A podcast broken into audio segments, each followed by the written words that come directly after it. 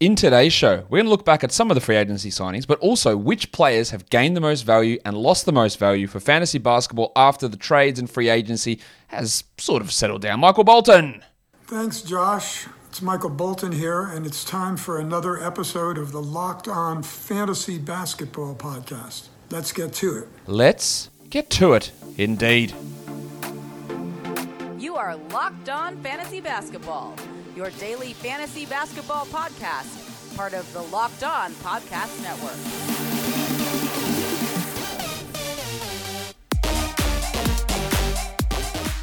Hello and welcome to the Locked On Fantasy Basketball Podcast brought to you by Basketball Monster. My name is Josh Lloyd and I am the lead fantasy analyst at basketballmonster.com and at Yahoo Sports Australia. And you can find me on Twitter as always at redrock underscore Beeble and on Instagram at Locked On Fantasy Basketball. We are here just to, to recap, I guess, what's happened in the last, say, 24 hours in terms of free agency signing. There hasn't been many signings. Um, but then also go through to look at, at this early point, again, I'm just starting to do the projections over at Basketball Monster, but the players just from a bird's eye view, which have gained or who have gained the most value for free agency, and players who have lost value based on trades and uh, drafting and free agency signings that have occurred. So that's what we're going to do in today's show. Let's get stuck straight into talking about talking about the uh, the free agents that have signed over this uh, over this 24 hour period since you last heard from me. There hasn't been, as I said, there hasn't been a huge amount of those uh, of those signings, but there are some that we do need to talk about. And the first one of those we're going to talk about is Saben Lee.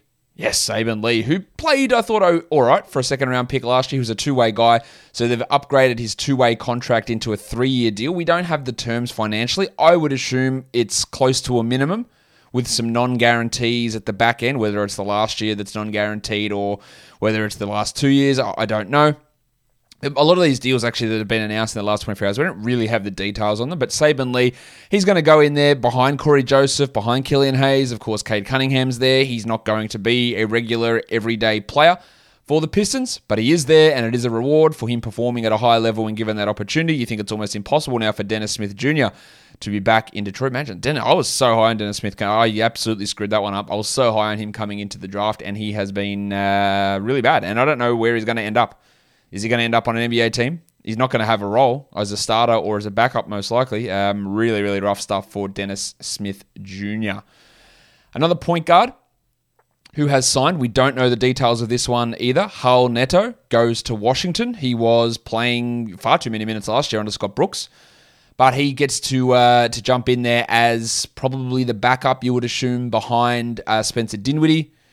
Of course, um, Ish Smith was the other guy who was getting those backup minutes last year. He's gone to Charlotte. Westbrook's gone, so it'll be Neto getting backup minutes. It's not going to have any sort of impact for fantasy, but he can just slide in there as the backup point guard in uh, in Washington and be solid enough as long as he's not overused the way that Scott Brooks overused him last year. Uh, Neto is totally fine in that role and actually can be really a, a reliable defender and, and quite a reliable player if he's put into the right situation the next one we want to talk about.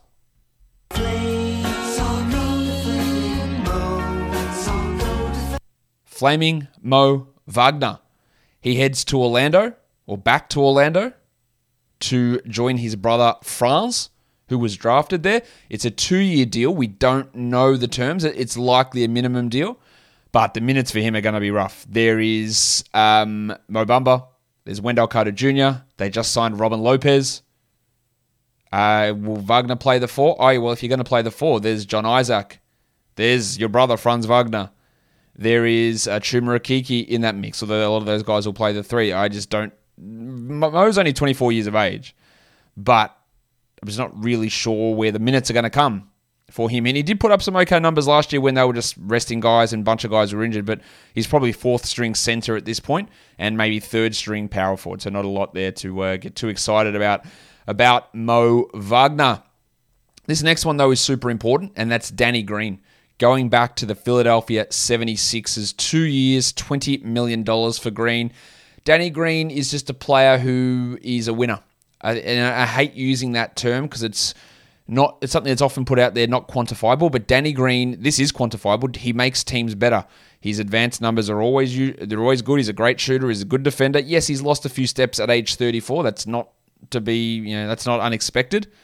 But when he goes out, he just creates a huge hole. And we saw that when he was injured in that series against the Hawks for the Sixers last year. So going back there, bringing that starting lineup back at this point, who knows what the hell's happening with Ben Simmons, but you know, Curry and Green alongside Harrison and Embiid. Um, yeah, that, that's and I think that's a really cheap deal for Green. I know he's 34. Yeah, $20 million guarantees quite a bit, but it's not that much considering some of the other contracts that were handed out. Green to me is worth uh, worth a lot more than that. Um, and other contenders should have been trying to get him. Maybe they were, but he came back to Philadelphia, and a good deal for Philadelphia to get Dan Green back in action. Um, next one. Now, this is a really interesting one. Lou Williams.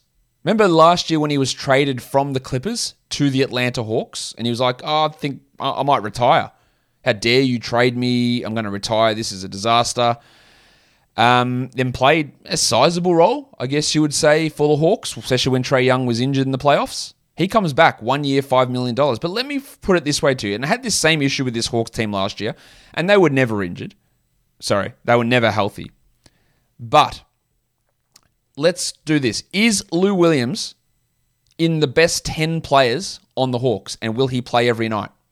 So their starting lineup will be Trae Young, Bogdan Bogdanovic, DeAndre Hunter, John Collins, and Clint Capela. There's your starting five. Very hard to debate that, I would have thought. The second unit, they remember they just traded for Delon Wright. So you've got Delon Wright, Kevin Huerter, Cam Reddish, the Italian cock, Danilo Gallinari. Hands up my cock! And then Onyeka Okongwu slash Gorgui Dieng as the backup center. And then Solomon Hill and Lou Williams are like the 11th and 12th man. I guess you could say Lou Williams should play over Delon Wright. I would disagree with that, but you could say that that's, that's the situation. But there is not a huge role here for Lou Williams, regardless. Even if he does take Delon Wright's minutes as the backup point guard, there's not a lot there. Young Bogdanovic, Hunter Collins Capela, Wright, Huerter, Reddish, Gallinari, Okongwu. There's your 10. And then it leaves Dieng, Hill, and Williams on the outside looking in. Forget about Jalen Johnson and Sharife Cooper playing at all. They're 14th and 15th men. It's a stacked roster. So obviously we're not drafting Lou Williams for fantasy, but I, I just I don't is he going to play every night? If there's if they're healthy, is he is he in over Delon? I don't know how that's going to work. Really, really interesting stuff. The Phoenix Suns are bringing back Frank Kaminsky. Cool. So Monty Williams can start him at inopportune times. At least they do have JaVale McGee to play those backup centers over him. Because you would have worried if they had brought back Frank with Dario Saric out and uh, and then not brought in McGee, because it would have mean we would have got Frank Kaminsky playing every night. Kaminsky's not good. Um, I, I, don't think there's any real debate about that. Um, and yeah, he's not going to have a fantasy impact. Hopefully, they never ever start that combination of Kaminsky and Ayton together again, like they did last year.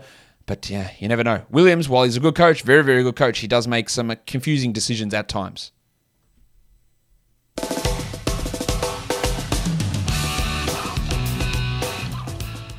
The double royal, Julius Randle. We're going to talk a little bit more about him later on, but he signs an extension, four years, $117 million. That means he's going to get paid $150 million over the next five years. Now, Julius Randle was an all star this year. Didn't quite think he should have been. He was All NBA. I definitely think he shouldn't have been All NBA second team. I I got no problem saying that out loud. I did not think he should have been second team All NBA. That is a lot of money. That's almost thirty million dollars a year. But I don't like. He's twenty six. It's going to take him through to age thirty one. This extension. I don't think that that's a bad extension at all. I think again you're paying him at age 26 at a pretty nice rate. You think the All NBA is a little bit skewed. But with what the Knicks seemingly are building at the moment, again, that signing of Kemba Walker really does help them. Um, it, maybe it looks ugly for Randle. Remember, there was we were the 1920 season. Every single Knicks fan basically trade this asshole off this team. Randle, he is a bum. Get him out of here. So many spin moves. The Tasmanian Devil. Get the ball out of his hands. He is disgusting. I cannot wait to get rid of him. Can't we just waive him now? These were not isolated comments. And now Randle, the absolute savior, guaranteed. Look, could he go back to being that bum who takes too many contested shots and out of control drives to the paint and the three point shooting, which improved from like 28% to 40%? If that drops back down, what the hell do we have? there are there are risks in that. I, I think for sure. It's far from a guarantee that Randle, who's had one great season, with a lot of other ones not so good, including one in New York uh, before that, that he maybe regresses. There is a possibility that I would say it's less than fifty percent chance, but it's not outrageous to suggest that. I wouldn't have thought. But you know the the move there. Um, was pretty. It's pretty pretty good, I think, from uh, him to get that money and the Knicks to do it. It's a risk I think you have to take in that scenario. And then the last sign I'm going to talk about is one that I'm going to guess that majority of you blokes listen to this have um, never heard of, and that's Ishmael Wainwright. Yes, Ishmael Wainwright, who played for Baylor um, in college, but then was playing for Strasbourg over in uh, over in Europe. Um, he is like a six foot five small forward, um, 27 years of age. I don't really know what sort of role he's going to have if he has any role in Toronto at all. Uh, that will remain to be seen to see exactly what his role is there. But he is coming across like they are mining the depths of Europe here. That's Sam Dekker that they've brought across. That's Ishmael Wainwright that they're bringing across. They're you know, still trying to re Johnson and uh, wherever his NBA career goes. It's not. Um, I wouldn't say they're the most inspiring signings at this point for the Raptors, but hey, the most important signing that Toronto could have made was executed today with Masai Ujiri signing a new contract to become the president of the Raptors. That's an interesting title. I assume it just means that he gets somewhat more power. I don't really know how much more power the dude could have got, but maybe that means yeah, he gets a little bit more power there uh, in Toronto.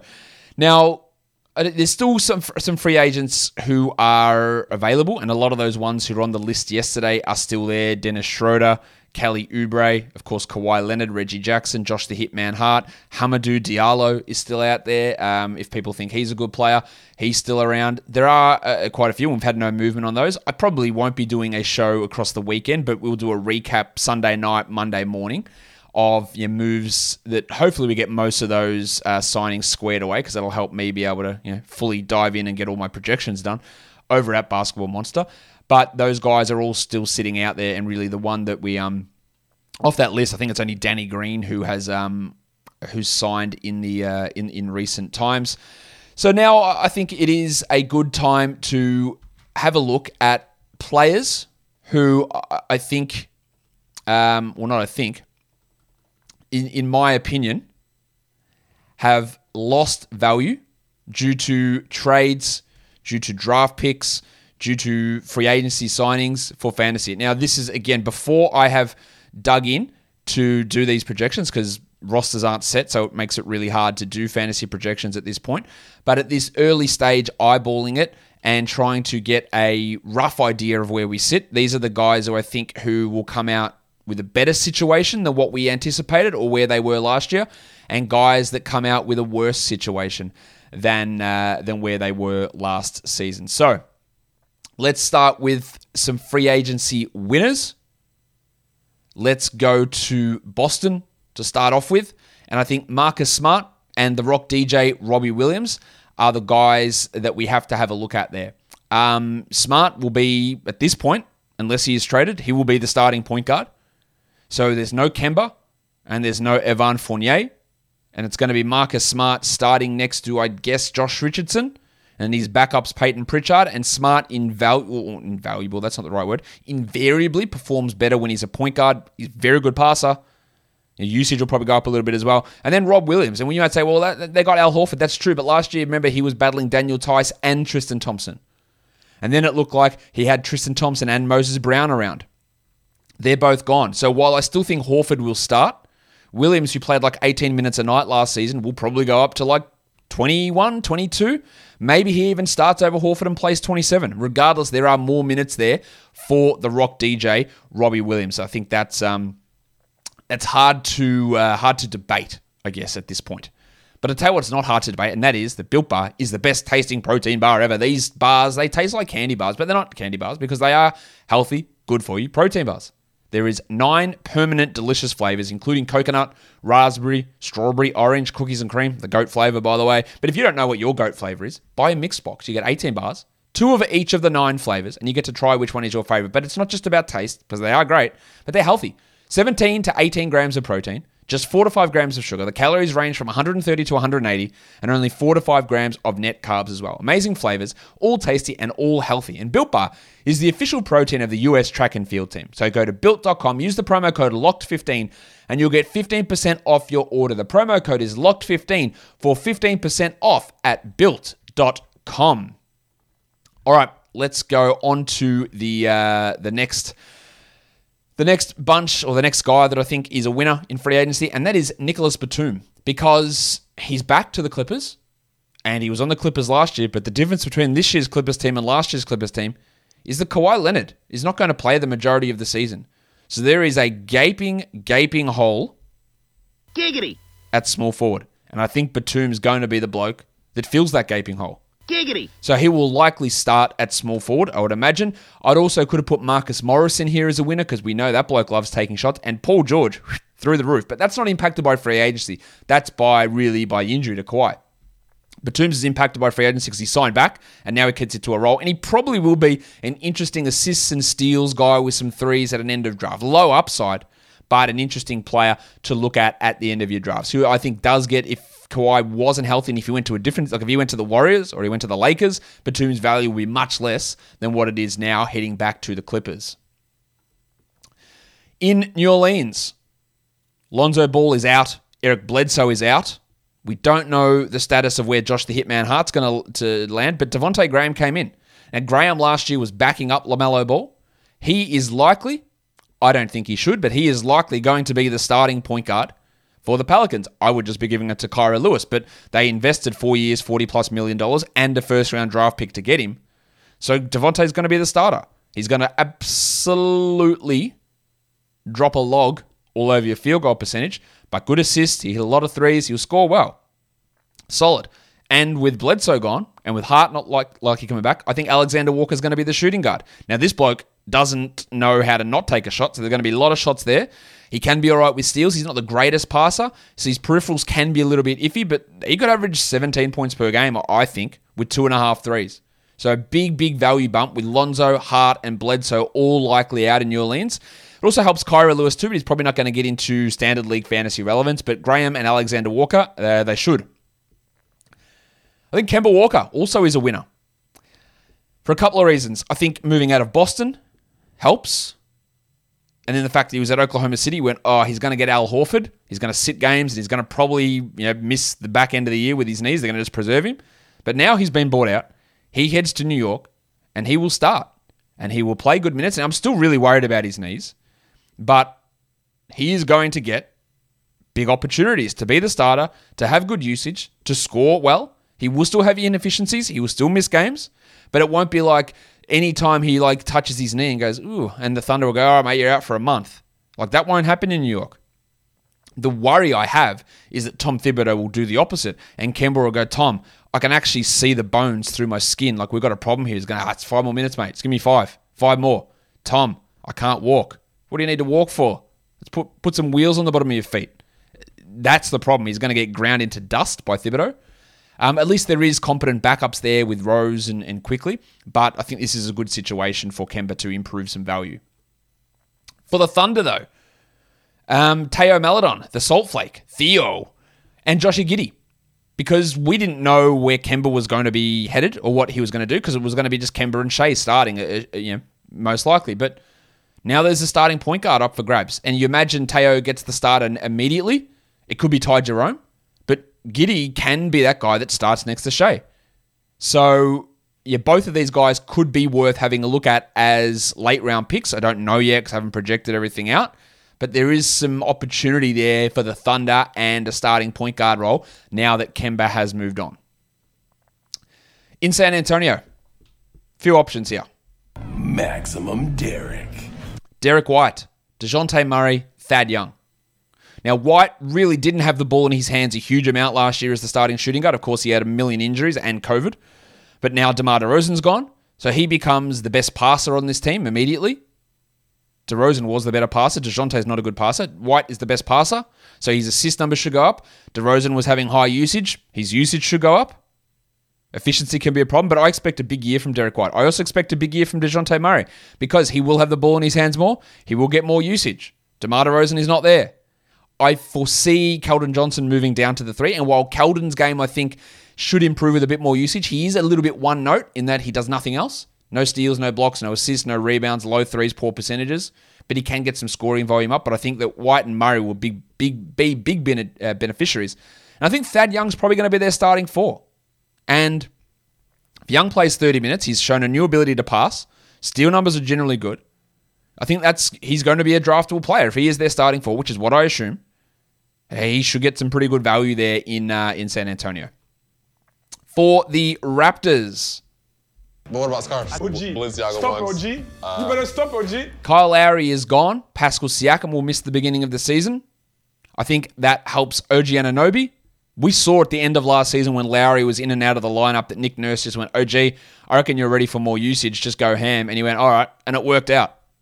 And it worked out well. And now there's no Lowry and there's no Siakam to begin the season. I think it's a really big boost for Anunoby. And with Lowry gone, I assume they start VanVleet and Gary Trent. Now, Goran Dragic is there. I don't expect him to be there when the season begins, but if Dragic is there, it does hurt Trent a bit because they'll just start Dragic and VanVleet. But Trent, to me, has that up. Now, I don't think Trent is very good. You're well aware of that. His fantasy game is extraordinarily limited. He needs to be like a 50% shooter because he offers points and threes and nothing else. And when he has a bad shooting night, there's not much else there. But the value is increased. Now, you could also say it's a boost to someone like Malachi Flynn. Yes, but Flynn will still likely be coming off the bench behind VanVleet and behind Trent, and he might play 22 minutes, and it won't be enough to be standard league relevant. And then in Washington, Spencer Dinwiddie and Bradley Beal. Dinwiddie moves into a full time starting role for the first time in his career, very much at risk of being overdrafted. He is a poor percentage guy who has very low steal numbers. He can be a good assist and decent scorer, but low threes, low percentages, low steals does limit his value. Be careful of that. But great opportunity for him, much better than being in Brooklyn. And then Bradley Beal, he's going to get the ball in his hands more. His usage is going to go back up. He's going to have a great opportunity without Russell Westbrook to put back those numbers that we saw from him uh, in 1920. And he had those a little bit to begin last year, but then that started to drop off as the season went on. But he has an opportunity to keep those numbers high as we move forward. Let's look at losers. I think PJ Washington is a bit of a loser this year because, as we've stated a lot, the PJ Washington's best fantasy performances tend to come when he plays at center. His centers last year were the oft injured Cody Zeller and the oft um, calcified Bismack Biyombo. I'm not saying that Mason Plumlee is a great center, but I think he's better than those guys. And I feel like James Borrego will bring Mason Plumlee in and he'll start and he'll play 28 minutes a night, which Zeller and Biyombo didn't. So that limits Washington's playing time at center. They will not, I don't think, start Washington at center. It'll be Plumlee and he'll start at the four. So I think that hurts him somewhat. Plus, there's Miles Bridges that you got to give minutes to at the four as well. So I don't think we're looking at like a 34, 35 minute a night year from Washington. It might still be stuck at that 31 with the vast majority of those being uh, at power forward, which isn't great for his value. DeMar DeRozan. He now has to share the ball with Nikola Vucevic. It's Vucevic. It's Big Vucevic. Vucevic. Lonzo Ball and Zach LaVine. Part of his increased value in San Antonio was like almost 6.9 assists, 7 assists. LaVine's going to handle it. Lonzo's going to handle it. Vooch is going to handle it. I don't imagine DeMar has the same usage or the same assist rate in Chicago, so he's going to lose value from where he was in, in San Antonio. I think that is almost, almost not a guarantee, but it's pretty close to it. Kelly Olynyk. Remember last year? Absolutely dominating. He was like a top 20 player post trade deadline, putting up huge numbers as a starter in Houston. He, he won't be a starter in Detroit. He will get some interesting backup minutes at the five, probably some at the four.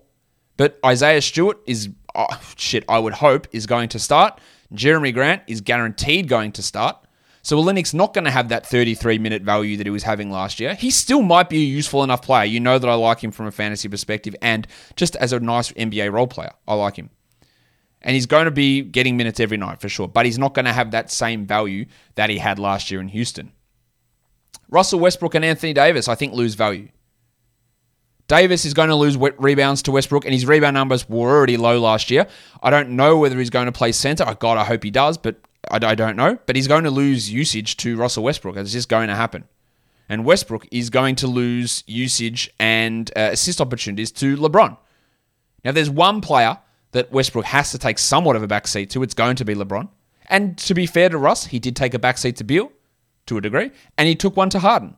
But it might be even a further step back here with Davis and LeBron around. They're all going to eat into each other a bit. I could have put LeBron there, but I think LeBron is LeBron. He'll be pretty standard in what he does. It'll be Davis and Westbrook that have to take a little bit of a haircut off their production. Victor Oladipo, minimum contract, back in Miami. Now, I, you could have said we signed a minimum contract and gone to another team, and he actually wouldn't have been a loser. He's not going to be ready to begin the season with that quad injury. I'm not sure he's ever going to be a starting caliber player again. People will still want to draft this guy, but remember, at this point, he is their fourth best guard if he's healthy. Kyle Lowry, Duncan Robinson, Tyler Herro. And Tyler Herro is not the greatest, but he's better than Victor Oladipo at this point. Max Strus, is he better than Victor Oladipo? At the moment, yes, because Oladipo's hurt. But Oladipo is not going to be a draftable player, in my opinion. Julius Randle. Um, I also think that this is yeah, Immanuel Quickley and Derrick Rose, big losers in free agency with the arrival of Kemba Walker. But let me tell you why I think Randle's a loser. Um, great that he got that contract. That's not why. But for fantasy, what he was doing last year was everything. And it did hurt his percentages, but he was taking so many threes. They were going in at a high rate. I'm not sure that'll happen again. His assist rate was through the roof. But replacing Elfrid Payton and Reggie Bullock with Kemba Walker and Evan Fournier cannot do anything but take touches away from Julius Randle. Randle can still be the number one guy on the team, and he will be. He can still be really good, and he probably will be. But there is no way that Kemba Walker has an Elfrid Payton style usage, and there is no way that Evan Fournier has a Reggie Bullock style usage. It just has no way of happening. And I don't know what the actual how big the hit will be on Randle, but there has to be a hit. And yes, he probably will increase efficiency, but the usage and ball handling chances will definitely go down. I can assure you they will go down. They have to, and if they don't, I can't actually I can't be 100% sure on things because I, I can't be. It's impossible to be that about the future. The only thing I could be 100% sure about is that as soon as I finish here, I'm probably going to go get a coffee and take a piss. Like, that's my 100% certainty. But logically, Kemba is going to have the ball more than Elfrid Payton. Fournier is going to have the ball more than Reggie Bullock. That is logic. So Randle, therefore, loses value. Andre Drummond, the big avocado. He goes from comparing himself to Kareem Abdul Jabbar, from dribbling like an absolute dick sniffer in Cleveland and trying to do whatever he can on this high usage, to yeah, being a guy that thinks he's a max contract player, to being a minimum salary backup to Joel Embiid. Yeah, he's not a draftable player. Sure, grab him off free agency if Embiid is hurt, but nah, his value has gone from top 20 to top 200, maybe, and then in Washington, I've put Rui Hachimura and Deni Avdija here. And I'll tell you why I've got them there. Josh, you just hate Rui. I, I, do not. I think he's a good bloke. I don't hate him at all. I don't think he's as good a player as some people think. But let me go through what Washington's lineup is at the moment. So we've already established that Spencer Dinwiddie and Bradley Beal will be starting in the backcourt. All right. At center, I actually have no idea what they're going to do. Thomas Bryant, torn ACL, probably back in December will be my guess, maybe November. Daniel Gafford, revelation at the end of last season. Oh, they also have Montrezl Harrell. So there's three centers there. And then you would think uh, Avdija starts at the three, Hachimura starts at the four. Probably. Where does Kentavious Caldwell Pope play? He just plays the 14 minutes a night that Beal doesn't play at the two? Oh, KCP can play back up three then. Okay, where does Kyle Kuzma play? So he played just the 15 minutes behind Hachimura? So there's KCP, Avdija, Hachimura, Kuzma. Oh, and a bloke they signed to a five-year, $80 million deal last year, Davis Bertans. I just play Rui at center. Do you? Because there's three other centers there. So where? How does all that work out? Avdija, Hachimura, Bertans, Caldwell Pope, Kuzma. It's a lot of blokes. It is a lot of blokes. And you know, Deni was getting like 24 minutes a night last year, so he's probably not going to be able to take a big increase. Hachimura was getting gifted minutes towards the end of last season. He's not going to have those 35 a night that he was getting. He might be back to 28 a night. Bertans is going to cop a hit. Somehow Kuzma's probably going to play the same or even fewer minutes he did in LA somehow. And KCP is going to play fewer minutes. So they become an extraordinarily deep and confusing team, the Wizards. And you again, you might say, Josh, you're just hating on Kuzma. You're hating on you hate Hachimura. But if you think about it logically, think about how all that can work. How does KCP, Kuzma, Avdija, Hachimura, Bertans work basically into two positions, small forward, power forward, with whatever scraps Beal leaves over at, at backup shooting guard. And this, I haven't even talked about their first round draft pick, Corey Kispert. Where the hell does he play? At this point, literally nowhere at all. He cannot play. So their team is real interesting in terms of how that is all going to work. That will do it for me today. Don't forget, follow this podcast, Apple Podcasts, Google Podcasts, Stitcher, Spotify, and on the Odyssey app. But on YouTube, there are a couple of things you can do. You can stick your thumb right up, fire it right up the middle you can ring my bell. Just little soft flicks, hard flicks, whatever you want to do, but just ring that bell so you don't miss an episode and leave your comments down below. Tell me if you like this purple t-shirt. Tell me if you like my little wind guard on my microphone. Just changing changing hardware here in the studio. Tell me what you think. Tell me what you disagree with. Tell me how much I hate Julius Randle and Rui Hachimura, guys. We are done here. Thank you so much for listening, everyone. See ya.